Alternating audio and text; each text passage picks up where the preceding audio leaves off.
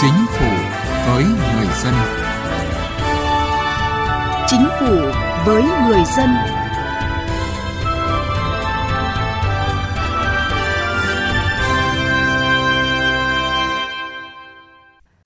Thưa quý vị và các bạn, từ một thanh niên hăng hái nhiệt tình trong phong trào thanh niên phản đế đến người cán bộ lãnh đạo dày dặn giữ cương vị Ủy viên Bộ Chính trị, Thủ tướng Chính phủ, cố Thủ tướng Võ Văn Kiệt luôn thể hiện là một nhà lãnh đạo xuất sắc của Đảng, Nhà nước và dân tộc ta. Nhân kỷ niệm 100 năm ngày sinh cố Thủ tướng Võ Văn Kiệt 23 tháng 11 năm 1922, 23 tháng 11 năm 2022. Mở đầu chương trình hôm nay, chúng tôi xin giới thiệu bài viết của phóng viên Phan Ánh nhan đề Một quyết sách táo bạo làm thay đổi thức tỉnh cả một vùng đất hoang hóa. Thưa quý vị, thưa các bạn, với tầm nhìn xa trông rộng, dám nghĩ dám làm, Thủ tướng Võ Văn Kiệt đã đưa ra quyết sách táo bạo làm thay đổi thức tỉnh cả một vùng đất hoang hóa rộng đến hàng trăm ngàn hecta của vùng tứ giác Long Xuyên. Từ cuộc sống bấp bênh, giờ đây hàng triệu cư dân vùng đất này đã an cư lạc nghiệp. Nhiều hộ đã trở thành tỷ phú nhờ sản xuất nông nghiệp từ chính vùng đất này. Bất là cái vấn đề trong vùng tứ giác Long Xuyên không thể nào tháo hàng ra để mà cải tạo được cái vùng đất kể cả những chính quyền cũ mà bắt giờ làm được. Cái cái, cái công trình nó rất hợp đồng nhau ở cái chỗ tức là đưa dòng nước lũ ra biển tây cải tạo được cái vùng đất quan hóa của vùng tứ giác long xuyên. Nhờ ra có đào kinh sẽ rảnh mà từ kinh tây năm đó kinh của ông kiệt đó đào đó mà vô tới trong này ngày nay rõ phèn hết rồi làm đất phì nhiều rất tốt đất nơi nào nó cũng làm có ăn. Nhân dân có phấn khởi vui mừng. Đó là hai trong hàng triệu người dân sống tại vùng tứ giác Long Xuyên nói về công trình kênh T5 hay còn được gọi là kênh ông Kiệt, một trong ba tuyến kênh đã được đào từ quyết sách đúng đắn của Thủ tướng Võ Văn Kiệt. Theo những người dân sinh sống tại vùng tứ giác Long Xuyên này, trước kia đây là một vùng đất trũng bị nhiễm phèn nặng từ bao đời, với 6 tháng đồng khô, cỏ cháy, 6 tháng nước ngập trắng đồng, một năm chỉ sản xuất được một vụ mà còn bấp bênh. Từ khi có tuyến kênh T5, nhờ nước ngọt của dòng kênh mà màu vàng úa của đồng phèn, màu xám xịt của cỏ lát, cỏ năng ngày nào nay đã được thay bằng cánh đồng lúa xanh bát ngát đầy sức sống, giúp người dân nơi đây an cư lạc nghiệp. Giáo sư tiến sĩ Võ Tòng Xuân, chuyên gia về lĩnh vực nông nghiệp cho rằng, Thủ tướng Võ Văn Kiệt là người có tầm nhìn xa, trong rộng, dám nghĩ, dám làm. Chính quyết sách táo bạo này đã làm thay đổi cục diện khai thác đồng phèn vùng tứ giác Long Xuyên, giúp người dân mở rộng sản xuất nông nghiệp, đưa An Giang trở thành địa phương đứng đầu về sản xuất lương thực của vùng đồng bằng sông Cửu Long đồng thời góp phần nâng cao sản lượng xuất khẩu gạo lên hàng thứ hai trên thế giới. Giáo sư tiến sĩ Võ Tòng Xuân cho biết thêm. Rất nhiều cái ờ, ờ, cái cái bàn luận cũng ờ, các chuyên gia cũng như là của của các vị lãnh đạo thì cũng một phần cũng nói là bây giờ nếu mà mình mình khơi cái cái vùng phèn này ra thì thì đất này nó sẽ trở phèn hơn đó mà cái cái nhóm mà trong đó có tôi thì nói bây giờ mình khui nó ra mà khui thì khi mình khui đi thẳng ra luôn cái biển tây sau khi đi xem vùng này rồi thì à, thủ tướng Nguyễn Văn Kiệt à, mới có, có quyết định rất là táo bạo là chấp thuận là, là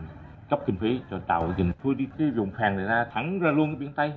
Từ quyết sách đúng đắn kịp thời của Thủ tướng Võ Văn Kiệt chỉ trong vòng 3 năm, từ năm 1997 đến năm 1999, ba tuyến kênh T4, T5 và T6 đã hoàn thành, nối liền từ kênh Vĩnh Tế băng qua vùng Tứ Giác Long Xuyên đồng thời chạy qua hai tỉnh là An Giang và Kiên Giang. Những tuyến kênh này đã xả lũ, đẩy phèn ra biển Tây, làm thức tỉnh cả một vùng đất hoang hóa với hàng trăm ngàn hecta. Trong ba tuyến kênh, kênh T5 là kênh dài nhất với 36.700 mét, cũng là con kênh có ý nghĩa quan trọng nhất bởi thời gian thi công chỉ trong vòng 4 tháng là hoàn thành, từ tháng 4 đến tháng 8 năm 1997. Để ghi nhớ công lao to lớn của Thủ tướng Võ Văn Kiệt, tỉnh An Giang đã quyết định đặt tên kênh T5 là kênh Võ Văn Kiệt, đồng thời dựng bia tưởng niệm cố Thủ tướng Võ Văn Kiệt ở đầu tuyến kênh này. Đây là thể hiện lòng tri ân của đảng bộ, chính quyền và nhân dân tỉnh An Giang đối với cố Thủ tướng. Hàng năm, vào ngày 11 tháng 6, ngày mất của Thủ tướng Võ Văn Kiệt, một số người dân nơi đây và chính quyền huyện Tri Tôn tỉnh An Giang thường làm dỗ để tưởng nhớ, tri ân công lao của Thủ tướng Võ Văn Kiệt.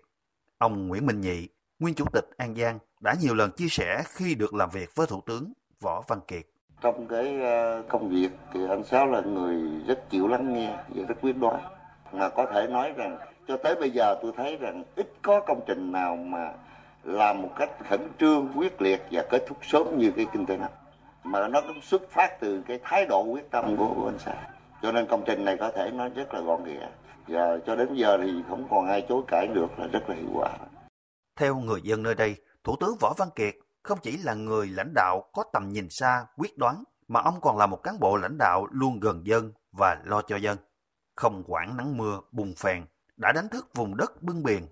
Nhờ những tuyến kênh này mà những người dân nơi đây đã vững tâm bám ruộng, cần cù, sáng tạo trong việc tăng gia sản xuất vùng đất phèn này.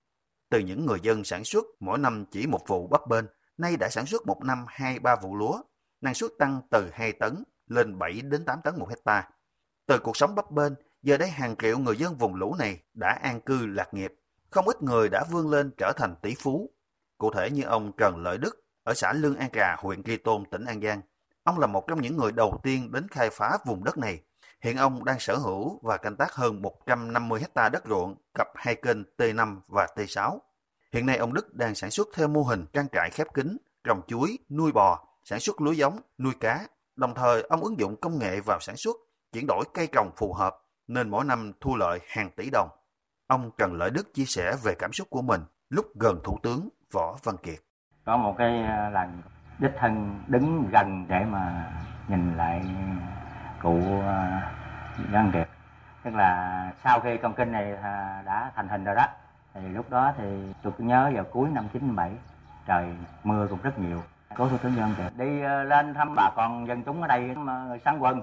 đối với bà con dân tây thì sau khi mà được hỏi nhiều khi thì phải thấm thía rằng cái công lao thật là to lớn của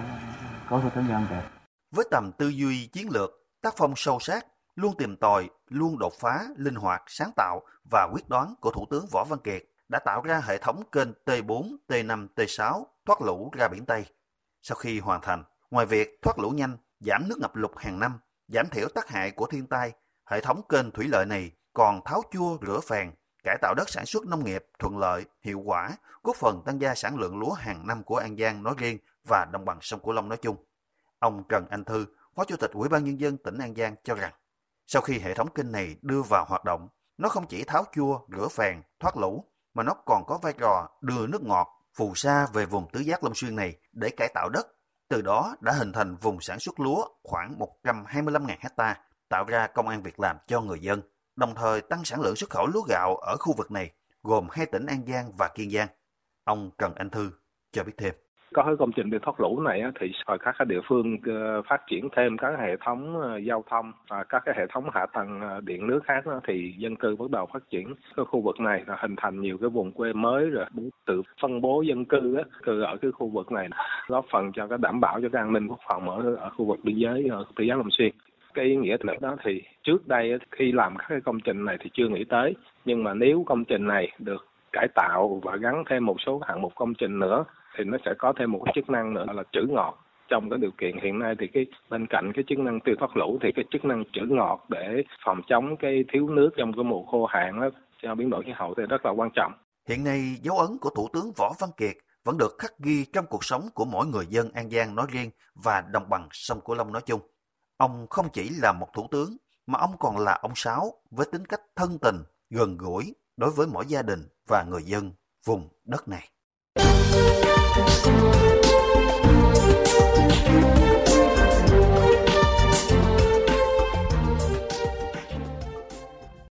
Thưa quý vị, thưa các bạn, chương trình Chính phủ với người dân xin tiếp tục với một nội dung khác. Thưa quý vị, tham nhũng không chỉ gây bức xúc trong xã hội mà còn làm giảm lòng tin của nhân dân với cơ quan quyền lực của nhà nước. Chính vì vậy, chống tham nhũng là một trong những vấn đề ưu tiên hàng đầu của chính phủ, Thủ tướng Chính phủ để đáp ứng nguyện vọng của người dân cũng như yêu cầu phát triển đất nước. Theo báo cáo của Thanh tra Chính phủ, năm 2022, nhiều biện pháp phòng ngừa tham nhũng đã được chính phủ tích cực chỉ đạo thực hiện như việc công khai minh bạch trong hoạt động của các cơ quan tổ chức đơn vị, thực hiện định mức tiêu chuẩn chế độ quy tắc ứng xử, kiểm soát tài sản thu nhập của người có chức vụ quyền hạn, chuyển đổi vị trí công tác để phòng ngừa tham nhũng, đẩy mạnh cải cách hành chính, nỗ lực cắt giảm đơn giản hóa các thủ tục hành chính, thường xuyên công khai công bố cập nhật thủ tục hành chính, mở rộng ứng dụng khoa học trong quản lý, thực hiện thanh toán không dùng tiền mặt. Các cơ quan chức năng đã tăng cường công tác thanh tra kiểm tra việc thực hiện các biện pháp phòng ngừa tham nhũng, chú trọng xử lý nghiêm trách nhiệm của người đứng đầu khi để xảy ra tham nhũng. Nhờ những quyết sách đúng đắn, công tác phòng chống tham nhũng đã đạt nhiều kết quả quan trọng, để lại dấu ấn tốt, lan tỏa mạnh mẽ trong toàn xã hội. Điều này đã được ừ, thể hiện qua việc đánh giá của Tổ chức Minh bạch Quốc tế trong những năm gần đây. Theo đó, chỉ số nhận thức tham nhũng năm 2021 được Tổ chức Minh bạch Quốc tế công bố. Việt Nam được đánh giá đạt 39 trên 100 điểm, đứng thứ 87 trong số 180 quốc gia, vùng lãnh thổ, tăng 3 điểm, 17 bậc so với năm 2020. Ông Phan Đình Trạc, Ủy viên Bộ Chính trị, Bí thư Trung ương Đảng, trưởng Ban Nội chính Trung ương, Phó trưởng Ban Thường trực Ban Chỉ đạo Trung ương về phòng chống tham nhũng tiêu cực, khẳng định. Sự chỉ đạo quyết liệt, sâu sát của Ban Chỉ đạo Trung ương về phòng chống tham nhũng tiêu cực với quyết tâm chính trị rất cao của Đảng và Nhà nước. Thứ hai là sự gương mẫu nói đi đôi về làm và làm đi đôi về nói của đồng chí Tổng Bí thư, trưởng ban chỉ đạo và các đồng chí lãnh đạo Đảng, Nhà nước của người đứng đầu và lãnh đạo chủ chốt các cấp, các ngành. Thứ ba là sự nỗ lực cố gắng phối hợp nhịp nhàng, đồng bộ của các cơ quan chức năng phòng chống tham nhũng tiêu cực Giáo sư tiến sĩ khoa học Phan Xuân Sơn, Học viện Chính trị Quốc gia Hồ Chí Minh nhấn mạnh, phòng chống tham nhũng đã thực sự tạo được xu thế phong trào trong xã hội. Kết quả xử lý với cái số lượng uh, những cái người mà tham nhũng có thể nói rất lớn. Cái thứ hai là đội ngũ cán bộ cao cấp, trung cấp, thậm chí là rất cao. Rồi kể cả cái đội ngũ cán bộ đã nghỉ hưu cũng có thể đưa ra xét xử. Và đúng như cái câu mà Tổng Bí thư thường hay nói là không có vùng cấm không có ngoại lệ. Thời kỳ vừa rồi đấy, có thể nói là rất hiệu quả, ờ, được ờ, nhân dân là đồng tình và quốc tế ghi nhận. Tuy đã đạt được một số kết quả, nhưng chính phủ cũng nhìn nhận một số biện pháp phòng ngừa tham nhũng chưa được tổ chức thực hiện đồng bộ và toàn diện, một số biện pháp hiệu quả thấp. Việc xử lý trách nhiệm người đứng đầu khi để xảy ra tham nhũng, chuyển đổi vị trí công tác, kiểm soát tài sản thu nhập, nộp lại quà tặng còn hạn chế công tác tuyên truyền, phổ biến giáo dục về phòng chống tham nhũng hiệu quả chưa cao, chưa tạo được sự chuyển biến căn bản về nhận thức và hành động của cán bộ đảng viên công chức và người dân về phòng chống tham nhũng. Để nâng cao hiệu quả công tác phòng chống tham nhũng, nhà báo Nhị Lê, nguyên phó tổng biên tập tạp chí Cộng sản khẳng định phải chọn đúng người thực hiện trách nhiệm kiểm tra, giám sát. Không thể mang những người tham nhũng đi chống tham nhũng được. Không thể mang những người không trong sạch đi kiểm tra để tìm cái sự trong sạch đây là chủ yếu chi tử một lỗi hệ thống nặng nhất của chúng ta ở chỗ này không chọn đúng người vì sao có nhiều vụ việc kiểm tra đi thanh tra lại vẫn không phát hiện ra ngoại trừ về năng lực nhưng ở đó là phẩm chất ở đó là lợi ích nhóm ở đó là lợi ích cá nhân Thưa quý vị và các bạn, công tác phòng chống tham nhũng thời gian qua không chỉ nhận được sự quan tâm của các cơ quan chức năng mà người dân cũng rất tích cực tham gia với những phát hiện, ý kiến đóng góp quý báu. Nhân dân đánh giá công tác phòng chống tham nhũng trong thời gian qua đã được Đảng, Chính phủ rất quan tâm và triển khai trên diện rộng. Nhận thức của cán bộ và nhân dân về phòng chống tham nhũng đã được nâng lên một bước qua những vụ việc, vụ án nghiêm trọng được đưa ra xét xử, xử lý nghiêm minh, được xã hội và nhân dân quan tâm đồng tình ủng hộ, đã cho thấy tình hình tham nhũng đang từng bước được kiềm chế đẩy lùi. Chị Nguyễn Thị Hoài Thu ở quận Đống Đa, thành phố Hà Nội nói. Tôi đánh giá cao công tác đấu tranh phòng chống tham nhũng của chính phủ trong thời gian qua. Tôi nhận thấy là trong những ờ, cái động thái mà chính phủ đã rất là quyết liệt như ờ, về cải cách hành chính, ờ, nâng cao chất lượng của cán bộ tôi mong rằng trong thời gian tới thì chính phủ sẽ phát huy những cái kết quả mà đã đạt được và sẽ quyết liệt hơn nữa trong công tác đấu tranh phòng chống tham nhũng. Ông Vũ Văn Lạng ở Phủ Lý, tỉnh Hà Nam kiến nghị chính phủ chỉ đạo các ngành chức năng kiên quyết hơn nữa trong quá trình đấu tranh phòng chống tham nhũng, có chính sách bảo vệ, khen thưởng thích đáng, kịp thời đối với những công dân tích cực tham gia phòng chống tham nhũng. Mình phải nên là bảo vệ quyền lợi của cái người người ta phát hiện để cho khỏi là ví dụ như thù hằn hay này khác vân vân. Thế còn cái nữa là cái là mình phải động viên người ta là không có uh, tiền thưởng thì không phải có cái lời khen ngợi chẳng hạn như thế.